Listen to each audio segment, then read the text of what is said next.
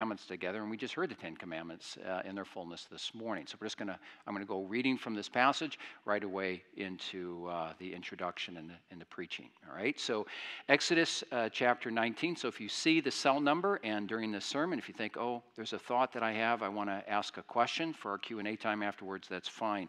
Now I have to, I'm sorry. One other thing is, I, for some reason, I'm, I'm not getting cell coverage here. Uh, I have for a number of weeks. Last week I didn't have it, so a number of of you texted me some questions, and I got home and I look at it and go, oh, there's the question. So um, if it's not working, if you try to text me on my cell number, and if you get nothing, then, uh, or if I don't see it, and I, then I'll let you know, and then you can just ask it verbally, and hopefully I'll have some kind of response on the fly with that, all right? So, Exodus chapter 19, let's begin reading verse 16. Here's where we find something that we normally don't look at in connection with the Ten Commandments, and that's the environment in which the commandments were given which is kids, for some reason, or, or, or not for some reason, but what is rather clear to us is that uh, the environment here in which the commandments were given is somewhat frightening. Take a look at verse 16. On the morning of the third day, there were thunders and lightnings and a thick cloud on the mountain and a very loud trumpet blast so that all the people in the camp trembled. Then Moses brought the people um, out of the camp to meet God, and they took their stand at the foot of the mountain. Now, Mount Sinai was wrapped in smoke because the Lord had descended on it in fire. The smoke of it went up like the smoke of a kiln, and the whole mountain trembled greatly. And the sound of the trumpet grew louder and louder. Moses spoke, and God answered him in thunder.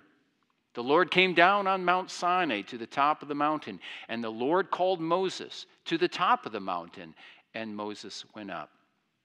And the Lord said to Moses, Go down and warn the people, lest they break through to the Lord to look, and many of them perish. Also, let the priests who come near to the Lord consecrate themselves, lest the Lord break out against them. And Moses said to the Lord, The people cannot come up to Mount Sinai, for you yourself warned us, saying, Set rounds, uh, limits around the mountain and consecrate it. And the Lord said to him, Go down and come up, bringing Aaron with you. But do not let the priests and the people break through to come up to the Lord, lest he break out against them. So Moses went down to the people and told them. And God spoke all these words, saying, I am the Lord your God who brought you out of the land of Egypt, out of the house of slavery. And then he goes on to cite the commandments. You have shall have no other gods before me, and so on. So, what I want to do is I want to just draw you to, to the opening two verses, because this is what we call the, the preamble or the prelude, or maybe a, a, better word is the introduction to the Ten Commandments. And the reason why I, I want to focus on that with you is because. Because oftentimes, what we do is we glide over it, and what we actually do is we absorb it right into the first commandment. So sometimes if you would ever ask somebody, you know, what is the first commandment? They might, they might start with the preamble or the introduction where they remember, oh, the, God says, I am the Lord your God who brought you out of the land of Egypt, out of the house of slavery. You shall have no other gods before me.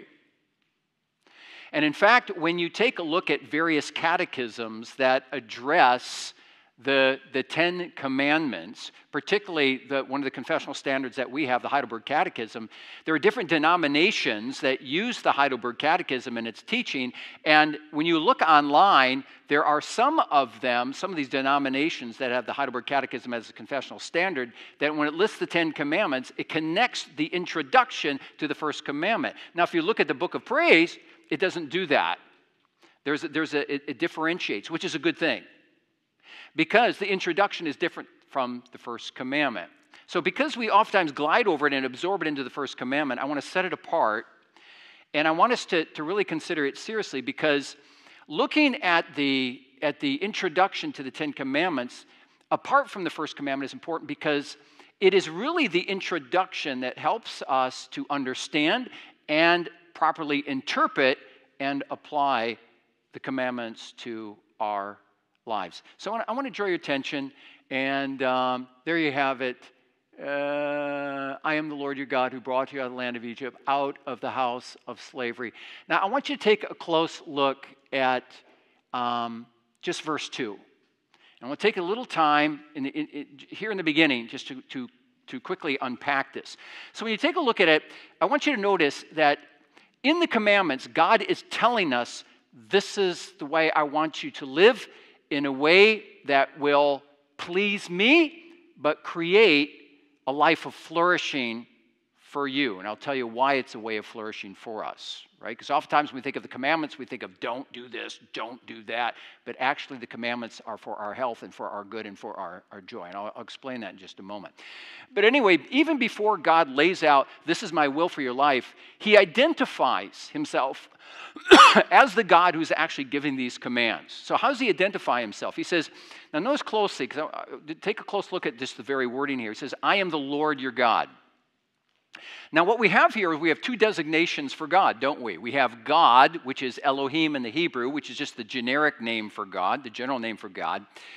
Um, not so very descriptive. But then we get more specific, and he says, I'm not just your God to his people, but he says, I am the Lord your God, which is not Elohim in the Hebrew, but it is, it is Yahweh, or the old uh, English term for it is, uh, or, or designation for it is Jehovah right? Jehovah is Yahweh. And Yahweh is more specific in that God it says, He's just not saying, I am your God, but I am a God who, Yahweh, is living in covenant with you. That is, I am living in a formal bond of friendship and love. Many commentators speak about this covenant as a marriage. So when you think of covenant, think of marriage. So God is saying to his people, I am not just God who's sovereign in the heavens, to whom many people will recognize that, yes, there is a God and I believe in a God. Although, as I said this morning, if you ask them to describe this God, they have a real problem with that. They, I don't know, but they think of power and they think of sovereignty. God says, Yes, that's who I am. I am powerful, I'm sovereign, but I'm also intimate with you as my people. I have this formal bond of love and friendship with you in Jesus Christ. And God, eh, the, the very essence of covenant is this I am God, your God, and you are what? You're my people. Covenant speaks of marriage. Covenant speaks of a formal bond, yes, but also an intimate relationship. And it's this God who's coming to his people, and he's saying, I am your God, you are my people. I'm not a God of, of the nations, I am your God. I'm, I'm not married to them, I'm married to you. And as this God, I want to let you know that I, and this is going to be the focus this afternoon, he says, as your married partner, I love you. I put the ring on your finger. And I'm a God who's not a life giving God, but I am a freedom giving God. For I have loved you so much that I have delivered you and given you freedom from, he says, two things the land of Egypt and the house of slavery. That's the kind of God. So, so what we see already in this preamble is, of this introduction is not only who God is, but who this God is for us. And what is He for us? He is our life giving and He is our freedom giving God. That's a positive thing. And that's a beautiful thing. And I think sometimes, as His people, you know, when we launch into the Ten Commandments, we think of do this and don't do that and that kind of thing. And we lose sight of the fact that these commandments come in the context of freedom and life. Now, again, we oftentimes don't think about that because when, when, when, we, when we read the Ten Commandments or when we hear them on a Sunday morning, as we oftentimes do, then it's, it's like oftentimes we, we come away with, with not so much an association with freedom, but with prohibition, with restraint, right? Because oftentimes what do we find in the Ten Commandments? You know, don't do this, don't do that. So, for instance, you think of the second table of the law relating to a relationship to a neighbor, right? Um, you know, thou shalt not what? Steal. Um, thou shalt, that's eighth commandment. Let's go back. Sixth commandment, thou shalt not murder. Seventh commandment, thou shalt not commit adultery. Eighth commandment, thou shalt not steal. Ninth commandment, thou shalt not bear false witness. Or even go to the first commandment, you shall have no other gods before me. It's like, it's like God saying, nope, nope, nope, nope. Restraint, prohibition. Doesn't sound like freedom, does it? And oftentimes we, we associate the Ten Commandments, not so much, I think, always with the love of God, because there's nothing in the Ten Commandments that we go, oh, that's really warm and fuzzy, right? So oftentimes we don't associate the commandments with, with, with love, but with harshness. And why do I say that? Because you take a look at the environment, again, in which the commandments were given. And God says to Moses, set bounds around the mountain, right? So God comes, God comes in thunder and lightning and smoke and the blast of a trumpet, which you ever do this? You read that and you kind of go, what would it have been like to be there to witness this? Thunder, lightning, smoke, and the blast of a trumpet. What did even that trumpet sound like? The People must have been scared out of their wits, you would think.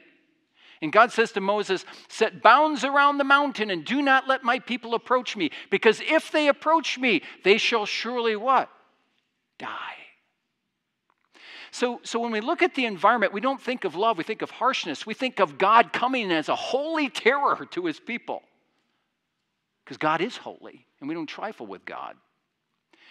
But there's this other side of God as well that we can't forget about. God is not only a holy terror, but God is this in this passage and in this introduction, he's a oh, he's a loving liberator who says to his people, I love you so much that, that I, have, I have freed you from the land of Egypt, from the house of slavery. I'm freeing you from over 400 years of slavery, or, according to the book of Galatians, 430 years to be exact. Did God have to do that? No, but He did because he loved his people. So when you think of the Ten Commandments, don't first and foremost think a harsh dictator where God says, you know what, my people, you need to shut up and you need to listen and you need to do what I call you to do.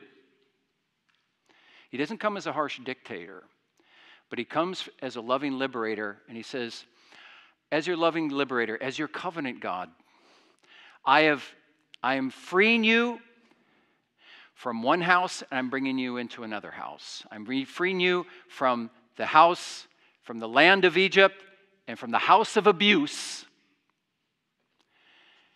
And I'm going to put you into another house the house of my love and order and boundaries, which are good for you. The boundaries of God are good for us. Just as when you raise kids, right? Could you imagine as, as parents if you never set boundaries for your kids? You said, yeah, whatever, wake up in the morning, do what you want to do. I mean, it would be chaos. And it wouldn't be good for the kids. Would those kids be happy without the boundaries? No, we know that. They wouldn't. Kids, you oftentimes think of, you know, the rules of your parents, and it's like, you know, it's kind of a bummer because you're always thinking, thou shalt not do this, and you should be doing that. Don't do this, do that, you know. But if there are no boundaries in your lives, you know, you, you notice like undisciplined kids, they're never really happy kids, right? Boundaries are for discipline. Discipline's good when they're applied in the right way. God always applies his boundaries in the right way. So, not a harsh, uh, harsh dictator, but a loving liberator who takes us out of one house, the house of slavery, and he puts us in the context of freedom and love and order and boundaries. See, that's a positive side of looking at the, of the commandments. See, it's like, if I, if I can describe, when, when God moves us from one house to another, um, to give us a little bit of a breather here. Um, I don't know if you've, you've you, you read this um, maybe 10 or 15 years ago, but there was, um, there was a, there's a young woman uh, named Katie Davis who went to Uganda in Africa in order to be a teacher there. And she went there to teach, and she ended up, uh, I think she was like 25 or something like that. She ended up adopting 13 kids. Um, kids kids whose, whose parents had died either because of AIDS or because of war in Africa. And there was, a, as the story goes, I'll keep it short, but she, she, she found these kids in an abandoned house one day. She went in this house, and there were 13 kids, and they were ranging in ages from about seven to two years old. Can you kind of picture this in your mind? And she goes into this house, and she, she sees suffering in these kids because um, many of them had scabies, which is kind of a, a skin rash due to mites, and ringworm, and malaria, and these kinds of things. And her heart went out to these kids. And she knew that they didn't have any parents. And so she adopted them, not formally, but took hold of them, brought her into a different house. And there she fed them and she watered them and she gave them medicine and put lotions on their wounds and, and, and took care of them and basically nursed them back to health. And there was a point in the, at the end of one day where there was just a little girl and she looked over these other kids who were, who were not blood related to her, but who were like her, who were orphans. And she said, Mommy, she said, I, I, I love these children. And the, and the mommy said, little girl, she says, you know what? I love them too. I love them too. And, and this, it gives you a sense a little bit where, where God God takes us out of this, this, this, this one bad situation, this one house, where the Israelites, that's what he did with the Israelites, where they must have felt like they were orphans. Taking them out of slavery and abuse and putting them in the context in another home of, of freedom and life. And, and, and, and God says, okay, so what I'm doing, I'm taking you out of this slavery and I'm putting you in the context of life and love and, and, and, and, and boundaries, boundaries that are good for you. And the Lord says, okay, so I brought you out of this house and now I'm putting you in the context of freedom. Now the Lord says, if you want to remain, this is an important point, if you want to remain free, you need to obey the house rules that I set for you. To put it another way, if you want to remain free, you have to respect my boundaries. Now, I, I want us to think about that. Because I said it, it's, earlier, it's, it's very easy to think of the Ten Commandments as simply merely restrictive. Don't do this, don't do that, and I've cited those commandments for you. But is that really true? Aren't the commandments, if we look at them properly, aren't the commandments also liberating. Think about what your life would be like without the laws of God, without the commandments of God. Now, the Ten Commandments, you know, right, are not just the only commandments in the Bible. We find all kinds of commandments, but the, the Ten Commandments kind of set themselves apart from the other commandments, is that they give a summary of the ethic by which God wants us to live our lives. So, the summary of the, of the, the fundamental boundaries in which God wants us to function, that, that, the, the, the, form in which we are to live. Okay? And it's, it's very easy for people to think, well, you know what? Um, especially for Christians, sometimes it's difficult to understand, but especially to, to, get kind of give you an insight when you work with people who are outside the Christian faith. The, the, the, the one thing that, that people have a, most difficult time giving up is themselves and the way that they want to live their lives. That's called autonomy, coming from uh, a, a, word that embraces two Greek words auto, which means self, and nomi, from the word nomos, Greek, which means law. So, what, so people become a law to themselves and they, they want to live according to their rules, according to their standards, according to the way that they want to live, because in doing that, they feel that they are most free. And, and the, the thing that becomes difficult is when you work with someone like that, you have to, and I've done this many times where, where I say to them, you think you're free, but when you, when you live apart from God and the parameters that God has set, you're actually not free in reality, you become the most enslaved person in the world. For instance, now applying it to us. Try, try just, if I'm not asking you to do this, but imagine this just to, to shove God to the periphery of your life, just put him way over here, and just, just start living a life the way you want to live it. So, whatever, whatever, whatever you want to do, you just go ahead and do it. So, attach your heart to the things by which your heart feels that it most wants to be attached. And try doing that. And to find, the more you find yourselves being attached to that one thing, the more enslaved you become. And you know when you're enslaved?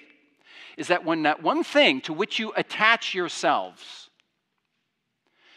you know, whether, whether, whether it be uh, matters relating to, to, to, the sex, or sometimes what I've mentioned here is or pornography, or whether it be food, or whether it be drink, or whatever, you, you, you know that your heart is really, really attached when suddenly that thing from your life is yanked. And then all of a sudden, what happens? You become devastated. That's when you know you got an idol. And that's when you know you have absorbed yourself and your heart to a thing that in the end has actually not liberated you, which you thought you would receive pleasure and liberation from that thing. Notice, made you enslaved. Or think about, think about committing yourself to lying on a regular basis just to get your way. Do you know how, really, in the end, how entrapping that can be? Or try giving your body, whether you're married or whether you're single, try just giving your body to whoever. Just be whatever. Be totally sexually promiscuous.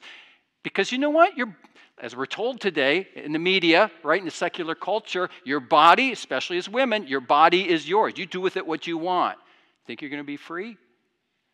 That can be the most entrapping, devastating emotionally and psychologically thing in the world, possibly even disease inducing. So here's the thing freedom, see, see, God says to his people, You're a free people, but uh, you're free to live within these boundaries.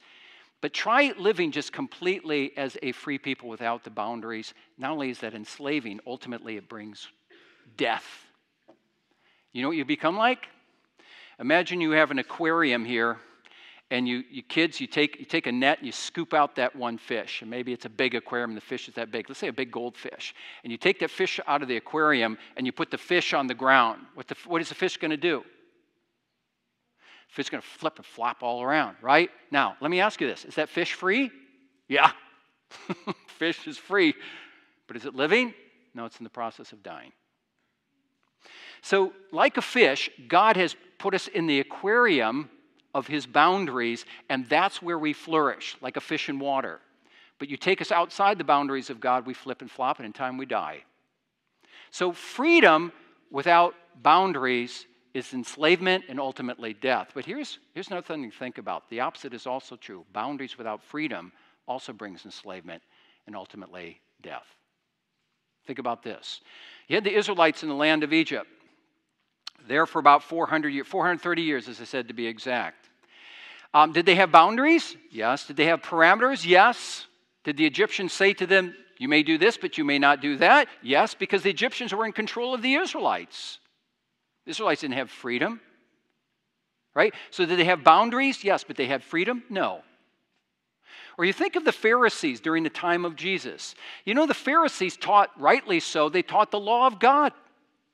Obey these laws. But you know what the Pharisees also did? They had what was called the oral traditions of the elders, which were oral interpretations of the written law. There are what I think the commentators say there's about 613 of them. Over 600 traditions. And so, what you had basically is you had the laws of God, but in addition to that, the Pharisees said, according to the traditions of the elders, you also, in order to be faithful to that law, you have to do this and this and this and this and this and this. And Jesus talks about that as a yoke, as a, as a, as a burden on the shoulders of these people. So again, you had boundaries, you had parameters, but was there freedom? No. You think also of this in connection uh, today with the cults. How about Mormonism? You ever talk with Mormons? Mormons are very rule based. I remember living in Phoenix, and you know, Phoenix is a very it's a very secular place, but there's a lot of Mormons living in Phoenix, especially in, if you've been to Phoenix, in the area of where we lived in Gilbert, uh, Arizona, a suburb of Phoenix, as well as Mesa, and they even have a big temple there. And I, I remember driving down the road, and there was this big sign, no doubt put out by some church or a group of Christians that read. Um, tired the big words there tired of trying to be perfect question mark hopeformormons.org right? And if you talk with mormons what you really realize is that they are also bound by all these rules. So so do they have boundaries? Yes. But are they free? No Sometimes we even have that with Christians. They live by the rules, they cherish order and conformity, which in itself is not a bad thing. They're driven by performance.